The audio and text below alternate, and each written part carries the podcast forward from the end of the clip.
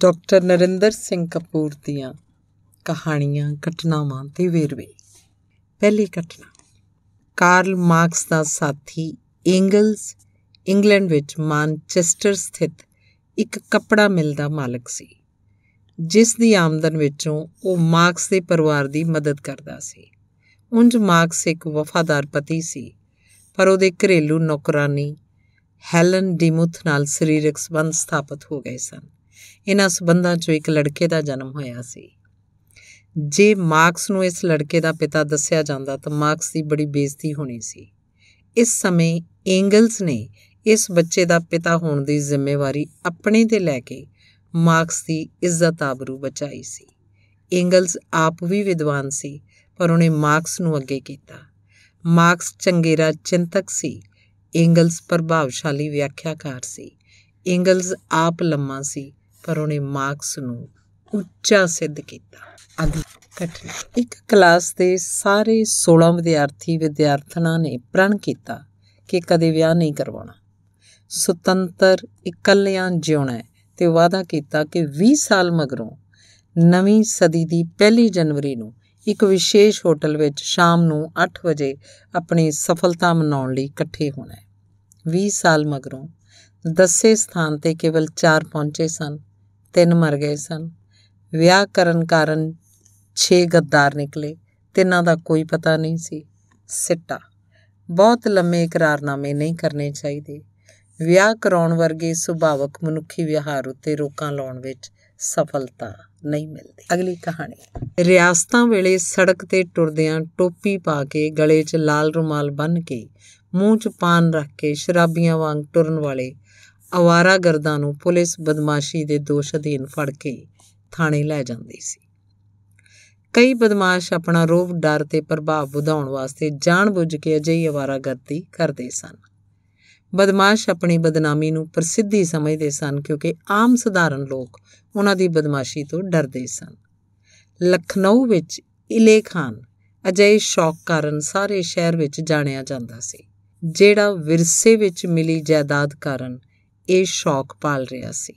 ਉਹ ਕਈ ਵਾਰ ਫੜਿਆ ਗਿਆ, ਹਰ ਵਾਰੀ ਜੁਰਮਾਨਾ ਅਦਾ ਕਰਦਾ ਰਿਹਾ। ਇੱਕ ਵਾਰੀ ਉਹ ਟੋਪੀ, ਰੁਮਾਲ ਤੇ ਪਾਨ ਤੋਂ ਬਿਨਾਂ ਟੁਰਿਆ ਜਾ ਰਿਹਾ ਸੀ। ਅੱਗੋਂ ਦਾ ਜਾਣੂ ਥਾਣੇਦਾਰ ਮਿਲਿਆ। ਥਾਣੇਦਾਰ ਨੇ ਪੁੱਛਿਆ, ਕੀ ਗੱਲ ਇਲੇ ਖਾਨ? ਨਾ ਅੱਜ ਤੇਰੇ ਸਿਰ ਤੇ ਟੋਪੀ ਹੈ, ਨਾ ਤੇਰੇ ਮੂੰਹ 'ਚ ਪਾਨ ਹੈ। ਇਲੇ ਖਾਨ ਨੇ ਕਿਹਾ, ਜਨਾਬ, ਕਾਰਨ ਇਹ ਹੈ ਕਿ ਮੇਰੇ ਘਰ ਇੱਕ ਧੀ ਦਾ ਜਨਮ ਹੋਇਆ ਤੇ ਇੱਕ ਧੀ ਦਾ ਬਾਪ ਬਣਨ ਕਰਕੇ ਹੁਣ ਟੋਪੀ ਪਾਉਣ ਤੇ ਪਾਨ ਖਾਣ ਵਾਲੀਆਂ ਗੱਲਾਂ ਮੈਨੂੰ ਸੋਭਦੀਆਂ ਨਹੀਂ। ਅਗਲਾ ਵੇਰਵਾ। ਇੱਕ ਚੋਰ ਪਿਤਾ ਆਪਣੇ ਪੁੱਤਰ ਨੂੰ ਚੋਰੀ ਕਰਨ 'ਚ ਨਿਪੁੰਨ ਬਣਾਉਣ ਵਾਸਤੇ ਆਪਣੇ ਨਾਲ ਚੋਰੀ ਕਰਨ ਲਈ ਲੈ ਕੇ ਗਿਆ। ਉਹ ਜਦੋਂ ਇੱਕ ਘਰ 'ਚ ਦਾਖਲ ਹੋ ਰਹੇ ਸਨ, ਖੜਾਕ ਹੋਇਆ। ਉਹ ਦੋਵੇਂ ਪਾਣੀ ਦੇ ਬੱਚੇ 'ਚ ਬੈਠੇ ਰਹੇ। ਫਿਰ ਖੜਾਕ ਹੋਇਆ। ਪਿਤਾ ਦੌੜ ਗਿਆ। ਪੁੱਤਰ ਪੇਟੀ ਪਿੱਛੇ ਲੁਕਿਆ ਰਿਹਾ। ਜਦੋਂ ਫੇਰ ਖੜਾਕ ਹੋਇਆ ਤਾਂ ਪੁੱਤਰ ਬਾਰੀ ਟੱਪ ਕੇ ਦੌੜਿਆ। ਪਿੱਛੇ ਨੌਕਰ ਦੌੜੇ। ਪੁੱਤਰ ਨੂੰ ਪਤਾ ਸੀ ਅੱਗੇ ਖੂਹ ਸੀ। ਪੁੱਤਰ ਨੇ ਇੱਕ ਪੱਥਰ ਚੁੱਕ ਕੇ ਖੂਹ 'ਚ ਸੁੱਟਿਆ। ਨੌਕਰਾਂ ਨੇ ਕਿਹਾ, ਚੋਰ ਤਾਂ ਆਪੇ ਖੂਹ 'ਚ ਛਾਲ ਮਾਰ ਕੇ ਮਰ ਗਿਆ। ਉਹ ਵਾਪਸ ਚਲੇ ਗਏ। ਪੁੱਤਰ ਘਰ ਪਹੁੰਚਿਆ। ਪਿਤਾ ਸੁੱਤਾ ਹੋਇਆ ਸੀ। ਪੁੱਤਰ ਨੇ ਪਿਤਾ ਨੂੰ ਜਗਾ ਕੇ ਰੋਸ ਨਾਲ ਕਿਹਾ, ਪਿਤਾ ਜੀ, ਮੈਂ ਬੜੀ ਮੁਸ਼ਕਲ ਨਾਲ ਨਿਕਲ ਕੇ ਆਇਆ। ਪਿਤਾ ਨੇ ਕਿਹਾ, ਪੁੱਤਰ, ਘਰ ਵਿੱਚ ਤਾਂ ਕੋਈ ਵੀ ਚੋਰ ਵੜ ਸਕਦਾ ਹੈ। ਨਿਕਲਣਾ ਹੀ ਮੁਸ਼ਕਲ ਹੁੰਦਾ ਹੈ। ਅਸਫਲ ਚੋਰ ਵੜਨਾ ਹੀ ਜਾਣਦੇ ਹਨ। ਸਫਲ ਚੋਰ ਨਿਕਲਣ ਵਿੱਚ ਮਾਹਰ ਹੁੰਦੇ ਹਨ ਮੈਂ ਤੇਰਾ ਇਮਤਿਹਾਨ ਲੈ ਰਿਹਾ ਸੀ। ਖੂਚ ਪੱਥਰ ਦਾ ਸੁੱਟਣਾ ਤੇਰੀ ਸਿਆਣੀ ਜੁਗਤ ਸੀ। ਅੱਗੋਂ ਤੋਂ ਤੂੰ ਮੇਰੇ ਨਾਲ ਨਹੀਂ, ਮੈਂ ਤੇਰੇ ਨਾਲ ਜਾਇਆ ਕਰਾਂ ਅਗਲੀ ਕਹਾਣੀ। ਇੱਕ ਪਿਤਾ ਆਪਣੇ ਬੱਚੇ ਨੂੰ ਰਾਤੋਂ ਰਾਤ ਵਿਦਵਾਨ ਤੇ ਬਹਾਦਰ ਬਣਾਉਣਾ ਚਾਹੁੰਦਾ ਸੀ। ਉਹਦੀ ਇੱਛਾ ਸੀ ਉਹ ਡਾਕਟਰ ਬਣੇ, ਇੰਜੀਨੀਅਰ ਬਣੇ, ਵੱਡਾ ਵਪਾਰੀ ਬਣੇ, ਸਫਲ ਵਕੀਲ ਬਣੇ, ਸਭ ਕੁਝ ਬਣੇ। ਇਕਲੌਤੀ ਸੰਤਾਨ ਵਾਲੇ ਮਾਪਿਆਂ ਦੀ ਇਹ ਸੁਭਾਵਿਕ ਇੱਛਾ ਹੁੰਦੀ ਹੈ। ਫਰਾਂਸ ਵਿੱਚ ਇੱਕ ਅਜਿਹਾ ਪਿਤਾ ਆਪਣੇ ਪੁੱਤਰ ਨੂੰ ਹਰ ਰੋਜ਼ ਸ਼ਾਮ ਨੂੰ ਇੱਕ ਪਾਰਕ ਵਿੱਚ ਘੋੜੇ ਤੇ ਸਵਾਰ ਨੈਪੋਲੀਅਨ ਦੇ ਬੁੱਤ ਸਾਹਮਣੇ ਬਹਿ ਕੇ ਨੈਪੋਲੀਅਨ ਦੀ ਬਹਾਦਰੀ ਦੇ ਕਿੱਸੇ ਸੁਣਾਉਂਦਾ ਸੀ ਤਾਂ ਕਿ ਉਹਦਾ ਪੁੱਤਰ ਵੀ ਨੈਪੋਲੀਅਨ ਵਾਂਗ ਬਹਾਦਰ ਬਣ ਜਾਏ। ਬੱਚਾ ਕਈ ਦਿਨ ਨੈਪੋਲੀਅਨ ਦੀਆਂ ਕਹਾਣੀਆਂ ਸੁਣਦਾ ਰਿਹਾ। ਪਰ ਉਮਰੋਂ ਉਮਰ ਪੱਖੋਂ ਬਹੁਤ ਛੋਟਾ ਹੋਣ ਕਰਕੇ ਉਹਨੂੰ ਨੈਪੋਲੀਅਨ ਦੀ ਸਮਝ ਨਹੀਂ ਸੀ ਪੈਂਦੀ। ਪਰ ਘੋੜਾ ਚੰਗਾ ਲੱਗਦਾ ਸੀ। ਇੱਕ ਦਿਨ ਪਿਤਾ ਨੇ ਪੁੱਤਰ ਨੂੰ ਕਿਹਾ, ਕੋਈ ਪ੍ਰਸ਼ਨ ਹੈ ਤਾਂ ਪੁੱਛ ਲਵੇ। ਕਈ ਦਿਨਾਂ ਤੋਂ ਕਹਾਣੀਆਂ ਸੁਣ ਰਹੇ ਪੁੱਤਰ ਨੇ ਪਿਤਾ ਤੋਂ ਪੁੱਛਿਆ, ਪਾਪਾ, ਇਸ ਨੈਪੋਲੀਅਨ ਉੱਤੇ ਇਹ ਕੌਣ ਭਾਈ ਚੜਿਆ ਹੋਇਆ ਹੈ? ਅਗਲੀ ਘਟਨਾ। ਆਪਣੇ ਮਨਪਸੰਦ ਲੇਖਕ ਜਾਂ ਕਵੀ ਨੂੰ ਨਹੀਂ ਮਿਲਣਾ ਚਾਹੀਦਾ, ਕਿਉਂਕਿ ਆਪਣੀ ਕਲਪਨਾ 'ਚ ਅਸੀਂ ਉਹਨੂੰ ਇੱਕ ਮਹਾਨ ਵਿਅਕਤੀ ਕਿਆਸਿਆ ਹੁੰਦਾ ਹੈ। ਜਦੋਂ ਕਿ ਹੋਰਾਂ ਵਾਂਗ ਇੱਕ ਸਧਾਰਨ ਵਿਅਕਤੀ ਤੇ ਅਕਸਰ ਸਧਾਰਨ ਵਿਅਕਤੀ ਨਾਲੋਂ ਵੀ ਘੱਟ ਵਸੀਲਿਆਂ ਵਾਲਾ ਜਦੋਂ ਜੈਦ ਕਰ ਰਿਹਾ ਵਿਅਕਤੀ ਹੁੰਦਾ। ਕਵੀ, ਕਵਿਤਾ ਲਿਖਣ ਵੇਲੇ ਹੀ ਕਵੀ ਹੁੰਦਾ ਹੈ। ਸਬਜ਼ੀ ਖਰੀਦਦਿਆਂ ਜਾਂ ਹੋਰ ਕਾਰਜ ਕਰਦਿਆਂ ਉਹ ਇੱਕ ਆਮ ਆਦਮੀ ਹੀ ਹੁੰਦਾ ਹੈ। ਹਿੰਦੀ ਦੇ ਪ੍ਰਸਿੱਧ ਵਿਦਵਾਨ ਨਾਮਧਾਰੀ ਸਿੰਘ ਦਿਨਕਰ ਆਪਣੀ ਜਵਾਨੀ ਵਿੱਚ ਇੱਕ ਵਾਰੀ ਆਪਣੀ ਮਨਪਸੰਦ ਲੇਖਕ ਮੁੰਸ਼ੀ ਪ੍ਰੇਮ ਚੰਦ ਨੂੰ ਮਿਲਣ ਗਏ। ਉਹਨਾਂ ਦਾ ਖਿਆਲ ਸੀ, ਸਾਰੇ ਦੇਸ਼ 'ਚ ਪ੍ਰਸਿੱਧ ਮੁੰਸ਼ੀ ਪ੍ਰੇਮ ਚੰਦ ਕਿਸੇ ਮਹਿਲ 'ਚ ਸ਼ਾਹਾਨਾ ਜੀਵਨ ਗੁਜ਼ਾਰਦੇ ਹੋਣਗੇ। ਪਹਿਲਾਂ ਤਾਂ ਨਾਮਧਾਰੀ ਸਿੰਘ ਦਿਨਕਰ ਨੂੰ ਪ੍ਰੇਮ ਚੰਦ ਦਾ ਘਰ ਹੀ ਨਾ ਲੱਭਿਆ, ਕਿਉਂਕਿ ਉਹ ਗਰੀਬ ਲੋਕਾਂ ਦੀ ਬਸਤੀ 'ਚ ਇੱਕ ਛੋਟੇ ਜਿਹੇ ਚੁਬਾਰੇ 'ਚ ਰਹਿੰਦੇ ਸੀ। ਜਦੋਂ ਚੁਬਾਰਾ ਲੱਭਿਆ ਤਾਂ ਵੇਖਿਆ ਪੌੜੀਆਂ ਤੰਗ ਸਨ, ਜਿਵੇਂ ਕਿਵੇਂ ਉੱਪਰ ਗਏ ਕਸਿਆ ਜਿਹਾ ਛੋਟਾ ਦਰਵਾਜ਼ਾ ਖੜਕਾਇਆ। ਅੰਦਰੋਂ ਮੈਲੇ ਕੱਪੜਿਆਂ ਵਾਲਾ ਇੱਕ ਸਧਾਰਨ ਆਦਮੀ ਦਰਵਾਜ਼ੇ ਵੱਲ ਆਇਆ, ਜਿਹਦੇ ਵਾਲਾਂ ਦਾ ਤੇਲ ਉਹਦੇ ਕੁੜਤੇ ਦੇ ਗਲੇ ਦੀ ਪਿਛਲੀ ਪੱਟੀ ਤੇ ਲੱਗਿਆ ਹੋਇਆ ਸੀ। ਨਾਮਧਾਰੀ ਸਿੰਘ ਦਿਨਕਰ ਨੇ ਕਿਹਾ, ਮੈਂ ਦੇਸ਼ ਦੇ ਮਹਾਨ ਲੇਖਕ ਆਪਣੇ ਹਰਮਨ ਪਿਆਰੇ ਮੁੰਸ਼ੀ ਪ੍ਰੇਮ ਚੰਦ ਦੇ ਦਰਸ਼ਨਾਂ ਲਈ ਆਇਆ। ਜਵਾਬ ਮਿਲਿਆ, ਮੈਂ ਆ ਪ੍ਰੇਮ ਚੰਦ ਨਾਮਧਾਰੀ ਸਿੰਘ ਦਿਨਕਰ ਦੇ ਮੂੰਹ ਅਚਾਨਕ ਨਿਕਲਿਆ, ਹੈ?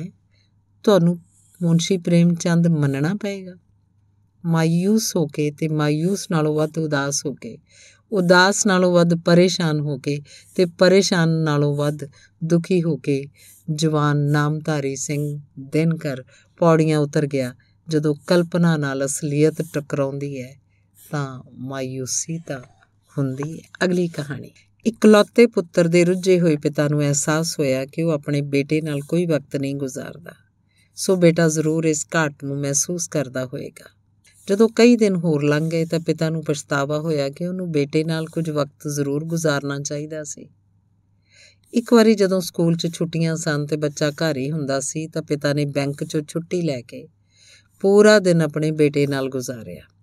ਉਸ ਨਾਲ ਕ੍ਰਿਕਟ ਖੇਡਿਆ, ਕੈਰਮ ਬੋਰਡ ਖੇਡਿਆ, ਲੁੱਡੋ ਖੇਡੀ, ਵੀਡੀਓ ਗੇਮਸ ਖੇਡੀਆਂ ਆਈਸਕ੍ਰੀਮ ਖਾਦੀ ਚਾਕਲੇਟ ਖਰੀਦੀ, ਚਿਪਸ ਲਏ, ਤਾਸ਼ ਖੇਡੀ। ਸ਼ਾਮ ਨੂੰ ਪਿਤਾ ਨੂੰ ਤਸੱਲੀ ਹੋ ਗਈ। ਕਿ ਉਹ ਪੁੱਤਰ ਵੱਲ ਲੋੜੀਂਦਾ ਧਿਆਨ ਦੇਣ 'ਚ ਸਫਲ ਹੋਇਆ ਸੀ। ਸ਼ਾਮ ਨੂੰ ਸਾਰਾ ਦਿਨ ਬੱਚੇ ਨਾਲ ਭਾਂਤ-ਭਾਂਤ ਦੇ ਕਾਰਜ ਕਰਨ ਕਰਕੇ ਪਿਤਾ ਥੱਕ ਗਿਆ ਸੀ। ਸੋਨੇ ਪੁੱਤਰ ਨੂੰ ਕਿਹਾ, ਬੇਟਾ, ਬਸ, ਮੈਂ ਹੁਣ ਥੱਕ ਗਿਆ, ਤੂੰ ਵੀ ਥੱਕ ਗਿਆ ਹੋਏਗਾ। ਪੁੱਤਰ ਨੇ ਕਿਹਾ, ਫਿਰ ਪਾਪਾ, ਮੈਂ ਆਪਣੇ ਦੋਸਤਾਂ ਨਾਲ ਖੇਡਾਂ ਅਗਲਾ ਵੇਰਵਾ, ਨੈਪੋਲੀਅਨ ਨੇ ਜਦੋਂ ਆਪਣਾ ਇੱਕ ਗਵੰਡੀ ਦੇਸ਼ ਜਿੱਤ ਲਿਆ, ਤਾਂ ਬਗਾਵਤ ਦੀ ਸੰਭਾਵਨਾ ਨੂੰ ਕੁਚਲਣ ਲਈ ਹੁਕਮ ਦਿੱਤਾ ਕਿ ਸਾਰੇ ਨਾਗਰਿਕ ਆਪਣੇ ਹਥਿਆਰ ਫੌਜ ਦੇ ਹਵਾਲੇ ਕਰ ਦੇਣ। ਇੱਕ 10 ਸਾਲ ਦਾ ਲੜਕਾ ਆਪਣੇ ਪਿਤਾ ਦੀ ਤਲਵਾਰ ਲੈ ਕੇ ਆਇਆ। ਉਹਦਾ ਪਿਤਾ ਕਿਸੇ ਪਹਿਲੀ ਲੜਾਈ 'ਚ ਮਾਰਿਆ ਗਿਆ ਸੀ।